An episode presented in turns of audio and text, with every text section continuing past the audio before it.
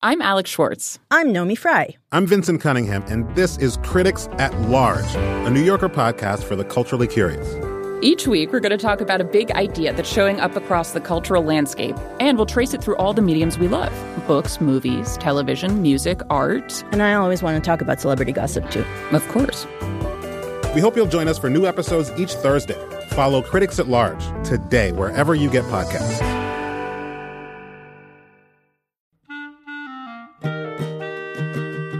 This episode of Livewire is brought to you by Progressive. Most of you aren't just listening right now, you're driving or cleaning, even exercising. But what if you could be saving money by switching to Progressive? Drivers who save by switching save nearly $750 on average, and auto customers qualify for an average of seven discounts. Multitask right now. Quote today at progressive.com. Progressive Casualty Insurance Company and affiliates. National average 12 month savings of $744 by new customers surveyed who saved with Progressive between June 2022 and May 2023. Potential savings will vary, discounts not available in all states and situations.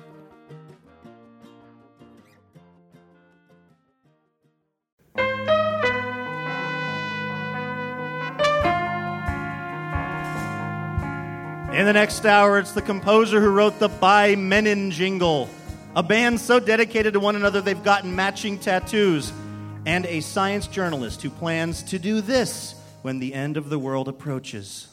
Just like any sane person, my plan is to stock an underground bunker with about 50 terabytes of pirated media and several ounces of marijuana so that I can entertain myself until it's safe to return to the surface and make peace with the mutants who have taken over our ruined cities.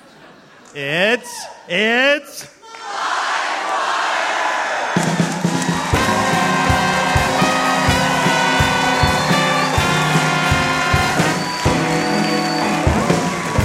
From the beautiful Alberta Rose Theater in Portland, Oregon, it's Livewire with the creators of the Broadway bound musical Somewhere in Time, author and blogger Annalee Newitz, and music from Genders on this edition of Livewire Radio.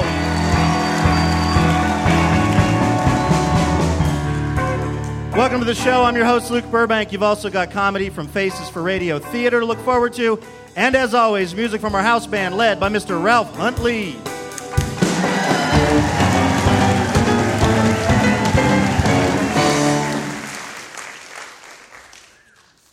So, coming up a little bit later on in the show, we're going to have Annalee Newitz out here. She wrote a book about the possible extinction of the human race. And this is a topic, the idea of a sort of, don't clap for that, that will put you on a terror watch list that I keep at my house. It's not formally recognized, but I'm watching. This idea of a sort of a cataclysmic event that would uh, wipe out most of the population is a thing that I spent most of my childhood really deeply afraid of um, because I grew up in a very uh, religiously conservative uh, household. And I was told often that the rapture could happen at any time. And for those of you who aren't familiar with the rapture, the basic deal is that God takes all the good people and brings them up to heaven kind of instantaneously and just leaves all of the bad people on earth. And I was, I was nervous about this because as a young kid, I wasn't sure if I was going to make the cut. Because, among other things, my friends and I had constructed a fort in the woods. The only purpose of the fort was to hide an old nudie magazine that we had found in a dumpster behind a barber shop. And I, I wasn't totally sure, but I thought building a physical structure to hide pornography was not going to stamp your ticket to glory in the afterlife. Uh, side note uh, to any middle aged men who would be throwing out boxes of old nudie magazines pornography like that, it's like matter. You, it cannot be destroyed. Okay? It like shoots an invisible beam of light into the sky that only 12 year old boys see and they all stop their bicycles and look at it and then start riding towards it like the swallows returning to Capistrano. So I wasn't sure if I was going to make it. My uh, family was definitely going to make it. My mom and my dad and my four younger, kind of ass kissy sisters. They were going to be fine. And I felt sad thinking about them going to heaven as a family and me staying on earth with the bad people. But then it also occurred to me that the bad people were kind of awesome. bad people like Todd Staley and Donald Whitehouse, who thought it would be an awesome idea for us to seal some of Todd's mom's weed, and then the three of us climb on an air mattress and try to row to the middle of Green Lake so we could smoke the weed on Duck Island.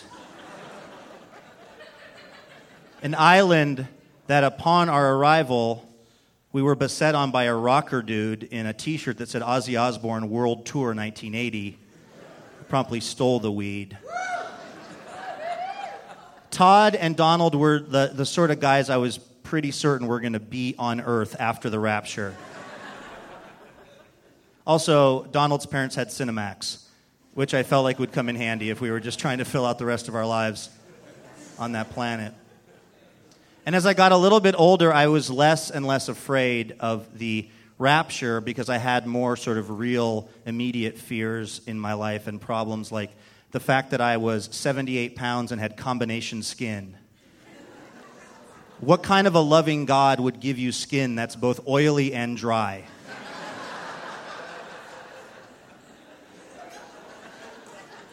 It's one for the theologians. I was very worried about the upcoming dance they were having at my Christian high school, which was a very footloose esque dance, in that dancing was prohibited at the formal. So I had sort of a lot of stuff going on. But even as I was less afraid of an actual rapture, I still had this sense that had been really drummed into me as a kid that what happens on this planet doesn't really matter. It's what happens when you leave this planet, right? And that's been one of the big things I've sort of had to unlearn in my adult life because this may come as sort of a shock to some of you, but that rapture didn't happen at least not during my sort of 37 years on this planet. And as it turns out, we don't really know what's going to happen next, right? Is it something? Is it nothing? Is it unlimited Cinemax? That's what I'm rooting for. But what we do know is that what's happening right now to us in this room and the people that are hearing this radio show, this is actually happening. And it seems sort of incumbent upon us, right? That since this is the one thing that we do know about, that we really try to wring everything we can out of it. And that we also try to express some human kindness to other people. Even when it's hard, like even when it's the who just cut you off on the freeway, even though three miles ago there was a sign that very clearly said, left lane ends. We all saw it. And so I guess I want to just sort of I want to sort of see if I can bring us all together to think about this idea that because, again, this is the one thing that we really know is happening, I say that we try to, if we can, make the most out of it. I used to be somebody who was really afraid of the rapture because I thought I was going to get stuck on this planet. But now that I'm older, and now that I have a kid and people that I love and all these experiences, and even when I'm standing in front of the most attractive public radio audience that's probably ever been in one room.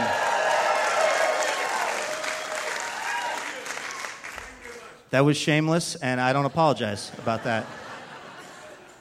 I feel like I want to stay on this planet as long as I possibly can, or at least until I can find that barber and thank him for throwing out August of 1981 Playboy, because that was the most kindness another human has ever showed me in my lifetime. So, should we do a radio show, you guys? Let's do this.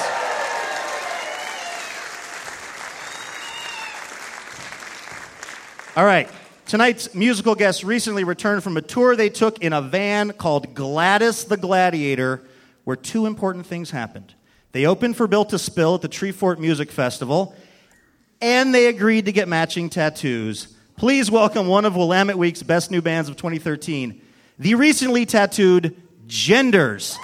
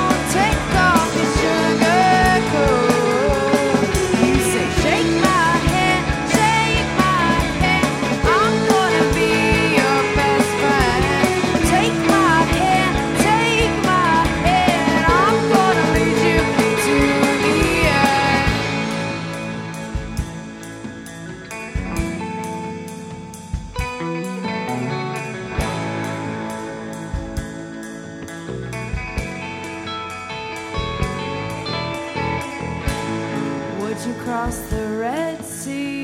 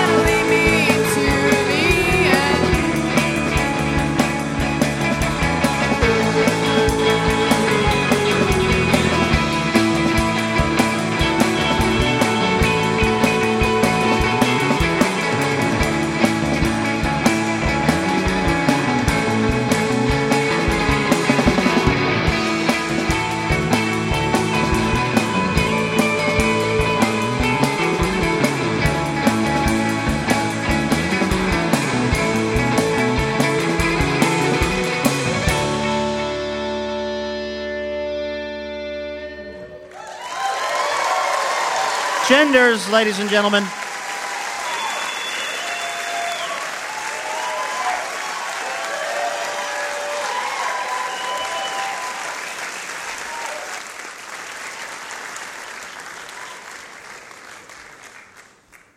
Announcing Google Now, the new phone app from Google that always knows what you want when you want it. Using new technology, Google will scan your calendars, emails, documents, and internet search history to get all the information it needs to predict your every whim. Google Now for your smartphone is the future of the internet. It knows what you want when you want it. Terry, Terry, over here. Hey, honey, what are you doing on your phone there? I'm using Google Now. It's telling me the weather for here in Portland and for New York because it knows that we're flying there tomorrow. That's amazing. How does it know? Google Now new technology scans all your information. It looks through your calendar. It knows your location. Google Now reads your emails, unlike your stupid boyfriend who is hard to get a hold of despite being a nerd. Is he really so busy that he can't read your email? It must be frustrating to never be heard. It reads your emails? Isn't that kind of creepy? Well, I like to think of it as attentive. See, it knows when the next bus is coming that can take me to the office, the hours of our favorite bar, and when they're having sales at that weird artisanal grocery store you like. Ooh, they're having a sale? And look at this Google Now remembered our anniversary. Did you? Um, Google Now cares about you and about your relationship and about your parents and your niece's permission slips and your dog's favorite colors and your calls to your mother. And when you drunk order new shoes, Google makes sure they'll fit you. Uh, let me see that. This is this is crazy. Uh, it knows how much milk is left in the fridge, and, and now it's telling me I need a haircut. Well, you sort of do. Okay, why is it calling you kitten? I think it's sweet. Okay, it's kind of creepy. Wait, are those engagement rings? Google Now is so perfect, it knows what you're thinking before you are thinking it. And we're just in beta. Google Now wants to marry you and buy you a new house where you can provide it with infinite data. Okay, that's a little weird. Uh, probably just a glitch, though. Uh, It just erased our date night next week on your calendar. No, Google Now, cut it out. How do you turn it off? Google Now thinks your boyfriend has been telling you big lies. Those haven't been business trips in Cleveland and Shanghai. Shut up, Google now. You don't even you don't know what you're talking about. All of Terry's traveling matches right up with this list. Google thinks he is stalking pop star Taylor Swift. I don't want to hear this, Google Now. Just turn it off. I can't. Why can't they just make on-off switches for these things? Google Now is your friend now. Google Now is your lover. Google spent all your money on a house in the suburbs. Google Now is your future, and you are its bride. So, congratulations. There's nowhere you can hide. Uh, drop it. Just drop it and run. Google Now, available everywhere, whether you like it or not. Google Now cares about you.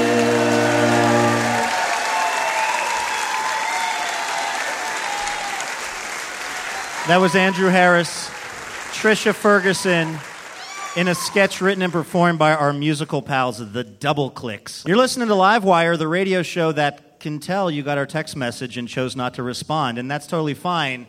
But you should just know the new iPhone software has this thing that says delivered when you get the message. So, anyway, we know. That's all.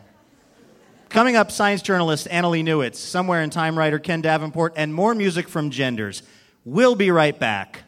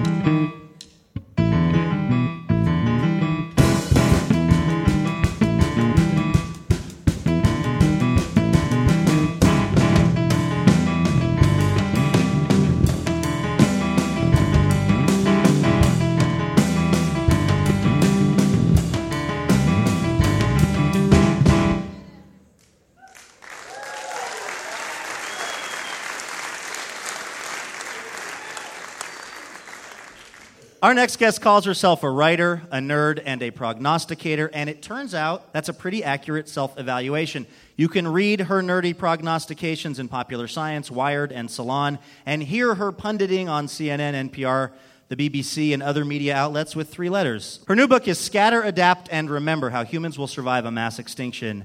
Uh, so, you know, you might want to read it if you're interested in, like, uh, survival. Please welcome Annalee Newitz to Livewire.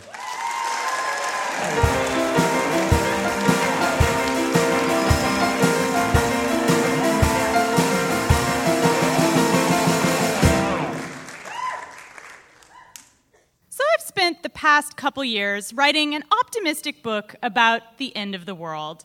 Um, and before you get excited, I should just tell you I don't actually have any advice about zombies. Um, I'm only interested in real life threats, and specifically mass extinctions. That sounds a little bit like the title of a Will Smith movie, right? Mass extinction. Bram. But it's actually a scientific term of art.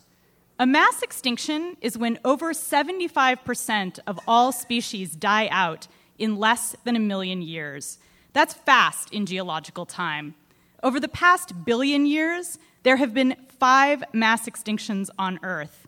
Most of you have probably heard about the most famous one. 65 million years ago, an asteroid hit the planet and just ripped the out of the atmosphere. As a result, almost the entire dinosaur population went extinct. So let me get to the part where I'm optimistic. There's strong evidence that humans would survive a mass extinction, and here's why. The animals who make it through planetary disasters tend to be adaptable and live at high population sizes, just like humans. Whatever our flaws, you can't accuse us of having a small population. We can also adapt to pretty much any crazy environment on Earth, as well as environments in space, under the ground, even under the water. In fact, our incredible adaptability puts us in league with some of the planet's greatest survivor species, like blue green algae and sharks. Both species survived more than one mass extinction, and they did it by living everywhere and eating whatever crap they could, which, again, just like humans. But here's what humans have that sharks and algae don't we are able to learn from the past, including the deep geological past of our planet. For example, scientists now know that most of the previous mass extinctions on the planet were caused by climate change. Volcanoes or asteroids ripped the planet apart, sure, but the real damage came from the way these events loaded the atmosphere with carbon and other poisons. Sometimes it caused an ice age. Other times, the oceans went acidic and the climate got so hot that many species died out. Unlike sharks, humans are in a position to understand the dangers that await us. And even better, we can do something about it. Already, many governments are funding programs to develop alternative fuels that don't load the environment with carbon. And startups are experimenting with new technologies that help small farms produce fertilizer and grow food in a carbon negative way. But humans are also polluting the environment in unprecedented ways. We're driving many life forms extinct. Plus, we're getting more efficient at killing each other every year. Do we really deserve to survive? It's easy to get judgy when we're talking about the future of humanity. People who hate the death penalty will cheerfully say that the entire species should be consigned to extinction because we are such bloodthirsty, carbon barfing creeps. But if you think that humans are the first creatures to destroy the planet's atmosphere, you are suffering from a species level delusion of grandeur. Billions of years ago, those blue green algae I mentioned earlier caused a climate apocalypse. And they did it by farting out so much oxygen that our methane dominated environment became oxygen dominated. Only the creatures who could breathe oxygen made it through. It was pollution by oxygen, much like today's pollution by carbon. Meanwhile, there is strong evidence that ants, chimps, and even dolphins go to war with each other. My point is that humans are not the biggest bastards on earth. We're in good company. Like every other animal who has ever lived, humans have a will to survive that has nothing to do with ethics, culture, and beliefs. We're not going to survive because we deserve it. We're going to do it because we're adaptable and there are a lot of us. You take out six billion humans and you still have a billion left. For me, the question is what our survival will look like. Homo sapiens could survive a radiation disaster by moving underground and eating mold for the next millennium. Or we could survive by planning to mitigate disasters and by preventing deadly events from reaching mass extinction proportions. So, are we going to be eating bugs in the ruins like Will Smith in his next disaster movie? Or will we build carbon neutral cities and eventually explore the spaces beyond our planet's puny envelope of atmosphere? That's up to you right now.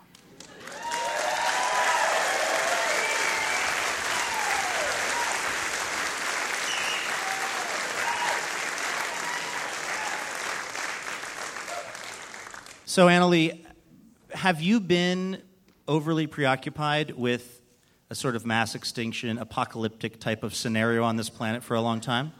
I've been thinking about it for a while. Probably started with Godzilla movies when I was about five. So, you know, just, just a little while. Really? So Yeah. you've always, I mean, were you one of those kids who like I would like I would absorb anything that had to do with when this planet had gone beyond the beyonds, which I assume is some sort of mental disturbance. You had the same thing though? Yeah, I had I had the same sort of obsession with the end of the world, and that was actually what inspired me to do this book. Is I, I actually started out wanting to write a book about how we were all doomed, and you know, not necessarily the Godzilla scenario, but you know that that there were all these terrible events that had taken place um, in Earth's history, and that we were just sort of inevitably going to be snuffed out. And what I found was actually that the more you sort of study these events, the more you find that there are always survivors. That's why we're here, right? Creatures survived all those mass extinctions and you know helped evolve into mammals and then us. So it, there's actually a lot of hope uh, to be gained from studying mass death. You actually right though. I mean, a mass extinction, people think of it as being the Bruce Willis movie idea of an asteroid hitting the Earth, but mass extinctions actually take kind of a long time. They do. Um, as I was saying, they take a million years, roughly. I mean, some of them, the ones that are really fast, take just a couple hundred thousand years. And that's because, you know, that's 75% of species on the planet have to die out in order to qualify as a mass extinction. So that does take a very long time. And when it's over, you basically have an entirely new planet we've had several different versions of Earth over its history, and it's because these mass extinctions just wipe out all of the ecosystems that we had before. And you know, some creatures remain, like sharks and alligators and algae, but a lot of really awesome animals um, have died out. Now, what is it that gives you hope that we humans might buck this trend? Well, part of it is just that we are animals who have the traits of many of these survivor species, like sharks, that we are very adaptable. We're, we have a huge population, so you can take out a lot of us and we're still good to go. The thing that really gives me hope um, is that humans are great problem solvers. And we're good at messing things up, but we also are excellent at solving problems. And so not only can we cope just because we have kind of the brute numbers um, to you know withstand some kind of horrific uh, apocalyptic event but we also have ways of figuring out how to survive those events. So for example if there's a radiation disaster um, whether that's a war or you know let's say there's a nearby supernova and a billion gamma rays you know fry off our atmosphere people will figure out that if you go underground you're going to survive right? You just need a couple feet of rock between you and all of those high energy rays and you you're, you're going to live. I and mean as again we know from the movies, those cultures do really well. They, It never ever gets I weird know they get the underground. they get the like they get the clown face Yeah. and the and the funny They're never worshiping yeah. a nuclear missile in Planet of the Apes 2. It's never what Don Johnson sees in A Boy and His Dog. I know. Yeah. oh wait, a I'm sorry. I'm sorry. It's always that. It's always it's always the clown face It's and the and the bad. sperm extraction. Yeah. Um, so if you haven't seen A Boy and His Dog, you really must see Don Johnson in the sperm extraction machine. It's pretty great. So let me yeah, but let me let me just uh, remind people that you're listening to Livewire Radio, and we have Annalee Newitz with us, who's written a book about the scenarios under which uh, we may have a mass extinction on this planet. But you you seem to you seem to be feeling fairly optimistic about about humans. Um, what are some of the mass extinctions that humans, or at least our ancient predecessors, managed to kind of like weasel out of? There have been some very catastrophic events that have uh, befallen human beings. Certainly, there have been climate disasters very early in human evolution, about like 80,000 years ago, which maybe some of you remember. I know I do. Um, there was a, a, a, a large volcano in Indonesia that went off called the Toba volcano that may actually have changed the climate, and some scientists believe that that's what drove people um, out of Africa because they were trying to escape from um, this climate change. Uh, but we've also had to deal with things like plagues and famines, which we have come through. And even though, you know, especially early in the era of the Black Plague, it, it killed up to 50% or 60% of people in Europe. And still, we, we managed to make it through. And so I think that we're, we actually are quite ingenious at dealing with these kinds of incredibly difficult scenarios. Do you think, based on stuff like that, that if a meteor was uh, bearing down on us, or if we knew that you know there was going to be some major S hitting the fan, does that bring out the sort of best in our humanity or the worst? I think it brings out the best most of the time. I mean, I certainly can't, you know, know for sure what every single person is going to do, but you know, for every story you hear, Can I stay in your bunker? Come on down. We got That would Cheetos. be the best of humanity Um, if you let me. Cheetos are going to be a great post-apocalyptic snack. Um, I think that it brings out the best in people. I mean, anytime you read about a disaster, you hear about people rescuing total strangers, people rescuing animals that belong to total strangers. I think that because humans are a social species, that our urge to survive spreads out beyond us and into strangers, into other creatures around us. We just we don't want to survive alone. And that is something that really gives me hope because we're not just sitting there hunkered in our bunkers. We really want company in our in our bunkers with the Yeah. Cheetos. Um, is there something that people can do? Because when you're writing about this stuff and you're talking about a mass extinction and the time frame for that, it seems like something that would happen to some people that are 100 generations from us. Is there anything that we should be doing in 2013, the people hearing this radio show, to prepare for this or maybe more importantly, to try to forestall it? Definitely. Um, it is difficult to be to think about a mass extinction because they do take so long. Um, they take, as I said, about a million years. And actually, a million years is also the typical lifespan of a mammalian species. We're all mammals, that's why we're furry and so adorable. Um, and so, so what we're talking about is basically the lifespan of, the, of, of Homo sapiens. And there are a few things that we can be doing to put us onto the pathway of survival for our species. And as I mentioned, one of the major factors in mass extinction is climate change. And that's something that we actually understand very well. We understand why it's happening and we understand ways that we can mitigate it. And so I think our very first task and something that we can be tackling now and in coming generations is figuring out ways to prevent more carbon from being loaded into the atmosphere. And sounds like a big task, but remember, we've got a million years. So get started now and make sure future generations are working on it too. And again, it's a pathway to survival. It's not like instant, okay, we're survived now, awesome. It's going to take a long time. And, and that's something we have to be satisfied with. Annalee Newitz, her new book is Scatter, Adapt, and Remember How Humans Will Survive a Mass Extinction. Thank you for coming on Thanks. Livewire.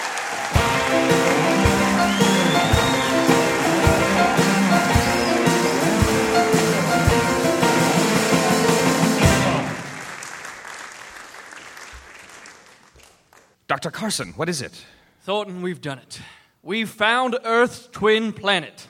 It was exactly where you suggested to, right on the cusp of Nargo 9. Oh, this is fantastic. So many new resources to deplete. Exactly.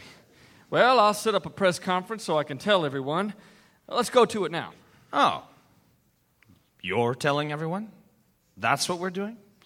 Yes, I mean, were you thinking something else? No, I, I, I just imagined that I'd be the one. Well, Thornton, I was the one who found it. Sure, in the spot that I'd suggested. Fine, if you think it's so important, I suppose you could tell him, but just make sure you don't get that nasally sound to your voice. It, it could really take away from the message. Okay, what nasally sound? Ah, you know what I'm talking about, that Oh, look at me. I'm a scientist. Uh, I found a new planet. Uh, bark, bark, bark. I don't sound like that. Yeah, you do. Besides, it's better than you. You're all, oh, hey, y'all, seems we gone found ourselves a dingle darn planet somewhere up there in the clouds with things, duh. Uh, it appears it was someone near Nargo 9 Earthlings. I am a robot. I don't look at understand me. science so good, but planet's one of them round things orbits around a star like Larry the Cable Guy. Beep, duh. beep, beep, nerd, nerd, nerd. Look at me. Cows and Star chickens Wars and and pigs stuff and and chickens Trek and cows Klingons and wild. Where can I find a up, pig nerd. that I can marry? Okay, now. Now you're just being offensive. I don't even like pigs. Oh, am I? And don't you? Fine, Thornton. If you want it that badly, just do it. But I get to answer questions. Fine, fine, let's go. Good. Wait, what's that alarm? Oh. Oh dear. It appears our twin planet is actually moving on a. Oh no. What? On an unavoidable collision with Earth. Oh my god, that would mean. Two sextillion ton masses ramming into each other at speeds of over 20 kilometers per second. So, an extinction event trillions of times more powerful than all of our nuclear weapons combined? Yep. So, that's. Yeah, that's bad. Yes.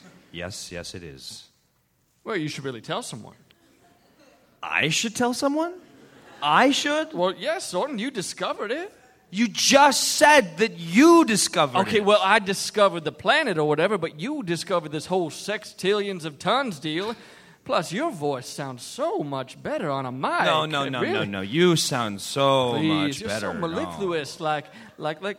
Oh, hello, everyone. It seems there's a bit of a dust-up occurring in space today. No, no, no, no, no. There's Yeah. something. There's something soothing about a southern accent. You know, it's like Bill Clinton. Like, hey, everyone, just remain calm. It seems to, we're fixing to be knocked into next week by some silly old planet. Uh, don't worry, you won't feel a thing, old chap. You might be a redneck if your planet's about to blow up. All right, now, now, how is that going to help? It's Thornton? down homey and it's comforting. Nobody wants to hear Jeff Foxworthy right before they're annihilated. Hey, you guys, can you sign off on this study? Carlisle, uh, have you ever done any radio? You have an amazing voice. No, but it's nice of you to say. We have a task for you. How do you feel about being in front of a crowd? That was Andrew Harris, Sean McGrath, and Trisha Ferguson.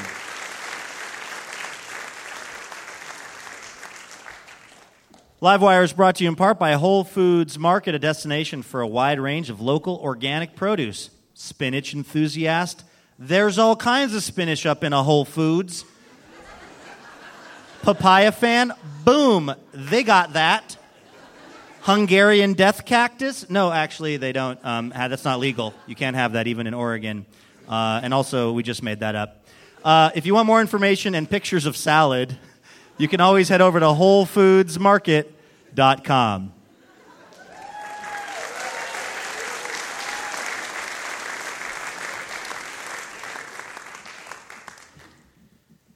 If you ever thought the 1980 film Somewhere in Time, with its time travel, self hypnotism, and the lady who would go on to play Dr. Quinn Medicine Woman, would make a great Broadway musical, well, you're not alone. That's exactly what Ken Davenport, Amanda Yesnowitz, and Doug Katsaros have been collaborating on lately. Their musical Somewhere in Time is Broadway bound but makes its world premiere in Portland later this month. Please welcome Ken Davenport, Amanda Yesnowitz, and Doug Katsaros to Livewire.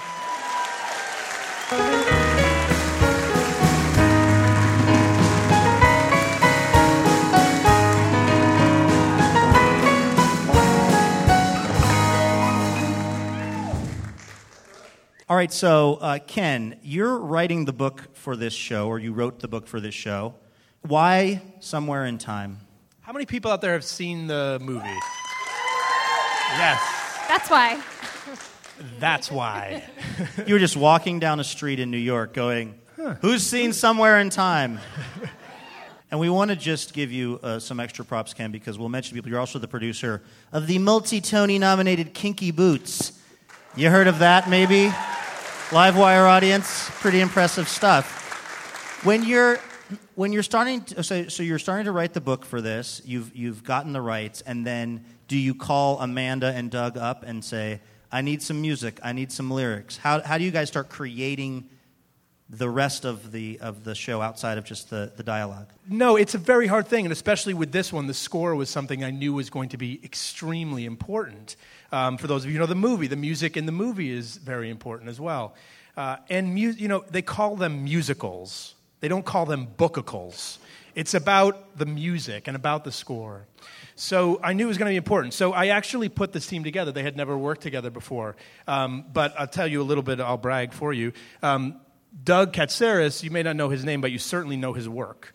Um, when I was looking for the right composer for this, I thought I need someone that really understands classical styles, someone that really gets serious music. Uh, Doug wrote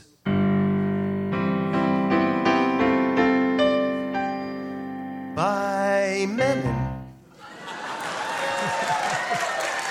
No lie.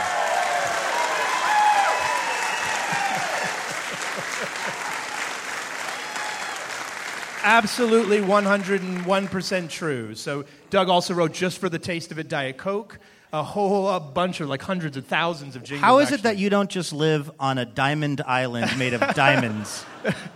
I do. Uh, so I knew I needed someone that could write melody, and I knew Doug from another couple projects, and uh, I knew he had it. At the same time, I knew I needed a master wordsmith. I knew I need someone that could capture all these emotions unbelievably well. And Amanda, that's where I called Amanda, who I know from some other projects as well. And I'll brag about Amanda. Miss Amanda here is a nationally ranked crossword puzzle solver. Uh, and actually, just a few months ago, had a puzzle published in the New York Times on Sunday. So you put By Mennen and crossword puzzle Yeah. together, you get Somewhere in Time the musical. Yeah. Is that why so many of the songs are called Seven Down? Yes, exactly. exactly. It's an interesting choice. For, for you, thank you. That was a slow notes. soaker. Exactly. Somebody caught that. Amanda, for you, you obviously you start by reading the book, watching the movie, and then where do you go from there in terms of starting to create the lyrics for this thing? Well, we are not trying to recreate the film or the novel. A musical is a different form. We are trying to stay faithful to certain plot points and certainly represent the heart and the romance and the magic of the film, but we also want to put our own voices into it too, so that it's, again, we're not trying to replicate it, we're trying to create a new experience. But when you're when you're when you're taking in the information of whatever has previously existed Yeah. related to this project, you're just going through it, and then when something jumps out at you, do you just start like I, I- I apologize, I'm being reductive about your craft, but you just start going like that I was adore- that adore was reductive. awesome when he time traveled, and then he got to be with that lady who put the thing in his pocket. I actually do that all the time. This is called. that- I this mean- is something called Bad Ken. Now, Ken is such a wonderful collaborator because he never tries. He he knows that he can't do what I do, so he is fearless in giving me ideas that don't skim, that don't rhyme. But it gives me the sense of what we're trying to accomplish. So that's that's a sign of a really good collaboration. Yeah, collaboration. the other thing I, I do to uh, give you a specific example is because the songs do come out of the story. So often I will write a scene, and both of them will jump up and down and say, "Oh, that felt like a song there." and are you guys all in the same room typically? or on a when this- Google Hangout? One of yeah, the two. ra- rarely are we in. Sometimes are- we're Sometimes. online. Do you guys? This guys is only live? the second time I've met Ken. wait, wait, th- you're doing all this online? A lot of it happens online because we're all over the place. Yeah. I mean, Doug lives in Long Island. Who wants to go out there?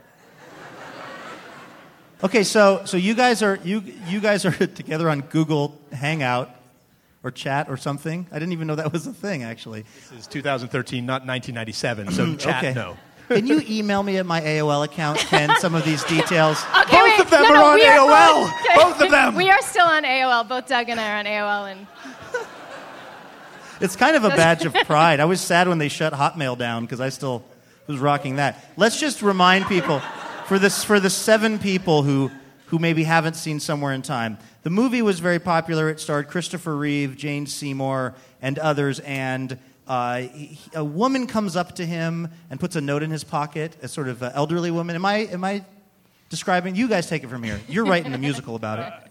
A elderly woman approaches a young man uh, at his college graduation. Thank you, Doug. And hands him a watch and says, You have no idea how annoying this is at the bar later when and Doug says, is still doing this. but in, in our show, he doesn't say it. Or she doesn't say it, she sings it. Come back to me. Come back to me. Many years pass, and this man, and actually, this is a little bit different from the movie. Uh, in the book, Richard Collier is diagnosed with a brain tumor and finds out he's dying. And he leaves his uh, home to kind of find himself and write the one last story because he's a writer. He finds himself at this old hotel in Mackinac Island, Michigan, called the Grand Hotel. Beautiful if, you, if you've been there. And he sees a portrait of a woman. He falls in love with this portrait. He tries to find out more about her. This is the song he sings while he sees the portrait. And then, of course, about three scenes later, he realizes that the woman in the portrait is the old woman who gave him the watch, begging him to come back to, to her in 1912. Now, what's the process that and that is the dilemma, it would appear. The difference in their in their timing. Um, what is the process of, of getting a show like this from the video store to being on stage at, say, in Broadway, on Broadway, off Broadway, somewhere near Broadway? How does coming through Portland factor into that? What is the process for getting one of these shows up and running and in front of people? So, it, in actuality, that I first saw that movie on that shelf in 2002. It's a long time ago now. It took me five years to actually get the rights. I had to go through the author and also go through Universal Pictures, who made the movie, and then to find the right team, et cetera. And then musicals, they have a very long gestation period. And I always say they're not finally developed. You don't really know what you have until you raise the curtain on an audience. But because so it, musicals are so expensive and it's such high stakes in New York City, musicals often go elsewhere first for a tryout, a regional tryout or an out of town. And I'm very proud to say this is the first time that Portland is hosting the world premiere of a new musical that it's on its way to Broadway.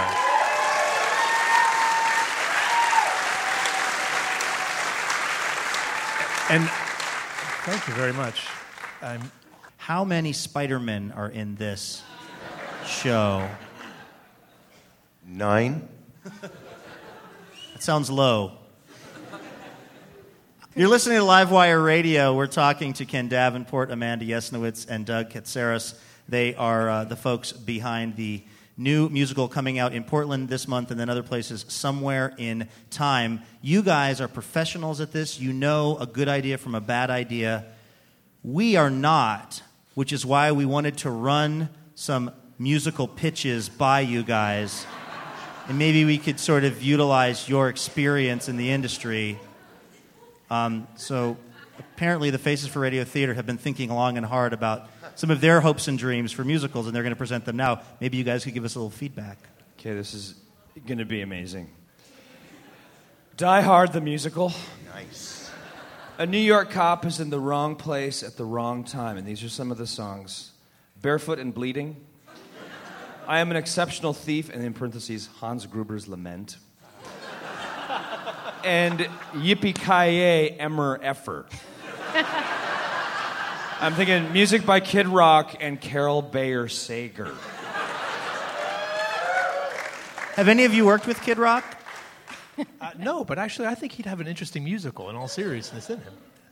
Um, what do you guys think? Uh, Uh, Die Hard the musical, is that, I mean, can that be adapted? Should that be adapted? Well, it could set up a franchise, right? Because of Although the, musical of the sequels don't yeah. usually work. This this could actually set great star vehicle. Hugh Jackman maybe is Mm-hmm. the Bruce Willis character. Um, who could play Hans Gruber? Um, sure, great. Alan Alan Cumming, who's right. Alan Cumming. Good. Thank you very much for that. All right, here's another one. All right, this one is based on a documentary. This is called An Inconvenient Truth, the musical. Uh, we're thinking it's a one man show with Nathan Lane, wherein, wherein one man struggles against the carbon dioxide that's standing in the way of his dreams. And some of the big hits I think that are going to be in the show would be um, Carbon Footprints in the Sand.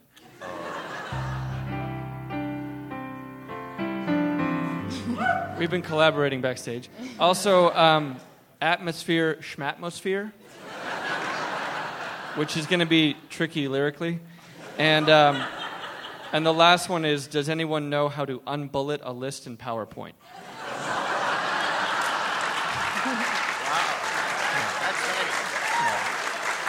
And hopefully, I mean, maybe, maybe music by Slayer, but that's just my, my preference. What do you think? Too political? A lot of that, right? Do you actually worry about that when thinking about something that you could adapt for Broadway?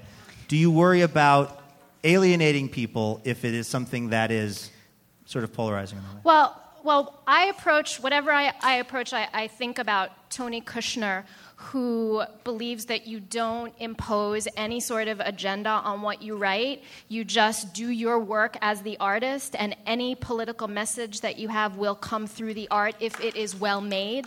Mm-hmm.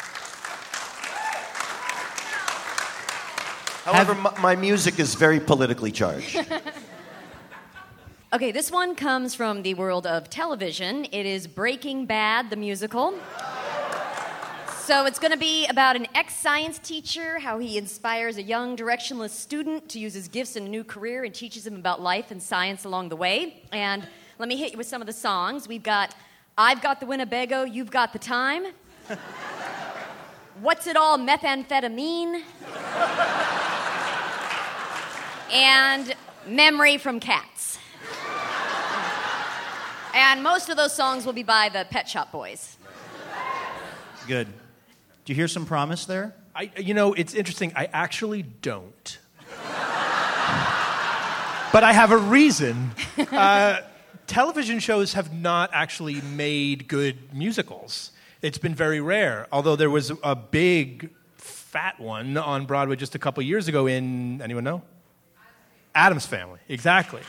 Which ran a year thanks to the talents of Nathan Lane, but other than that, didn't quite. Who is now spoken for, as That's we know, right. That's right. for an inconvenient In truth. An inconvenient truth, exactly. Why Uh, don't TV shows do well typically? It's an interesting thing, you know, and not many have been tried. This would be groundbreaking, I guess. Uh, Happy Days was actually attempted, but there's something about it. I, in, in a way, I think it's because it's a longer story. It's a, it's over many many seasons and many many arcs and the characters, and that's just not something that we do. We got to fit it in two and a half hours or 90 minutes these days. All right, Ken Davenport, Amanda Yesnowitz, and Doug Katsaros, thank you so much for coming on Livewire. We really appreciate it. Somewhere in Time, the musical runs at Portland Center Stage May 28th through June 30th. We'll be right back.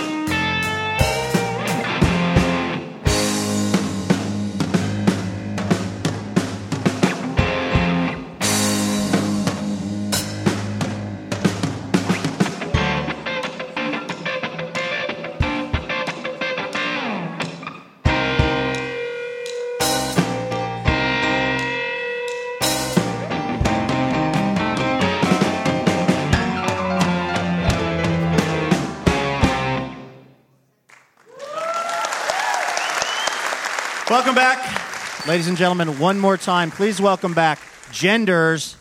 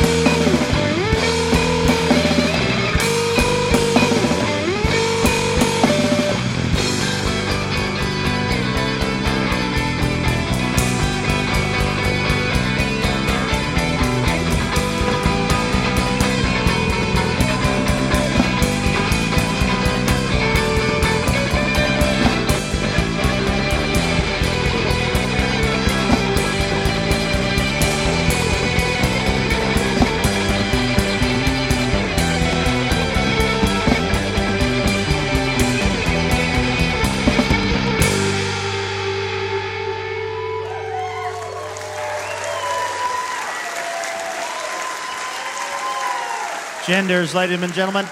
And that is our show. Thank you so much.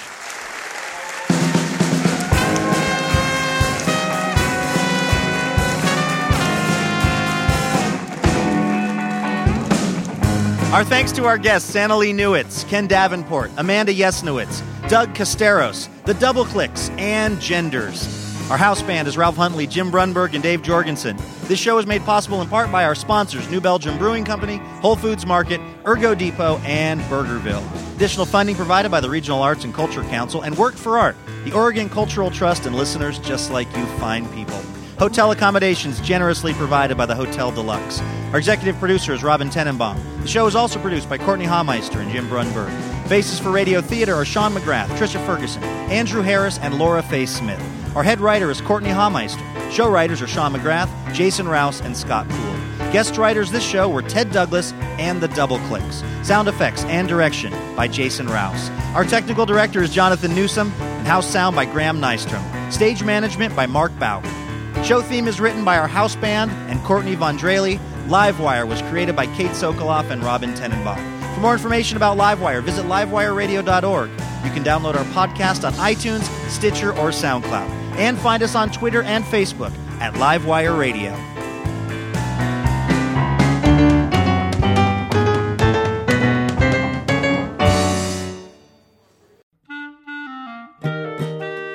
Wouldn't it be amazing to have a piping hot episode of Livewire delivered right to your heart and ears each week? Well, guess what? That can happen when you subscribe to the Livewire podcast feed, and you'll get the joy of surprising conversation every week. So go ahead and do it. It's super easy. You click on the button at the top of your podcast app, and bam, you are Livewire subscribed. And if you're still, you know, feeling the love, if you're enjoying the show, hey, maybe you could hook us up and uh, leave us a quick review. That'll help more people find out about Livewire. And thank you.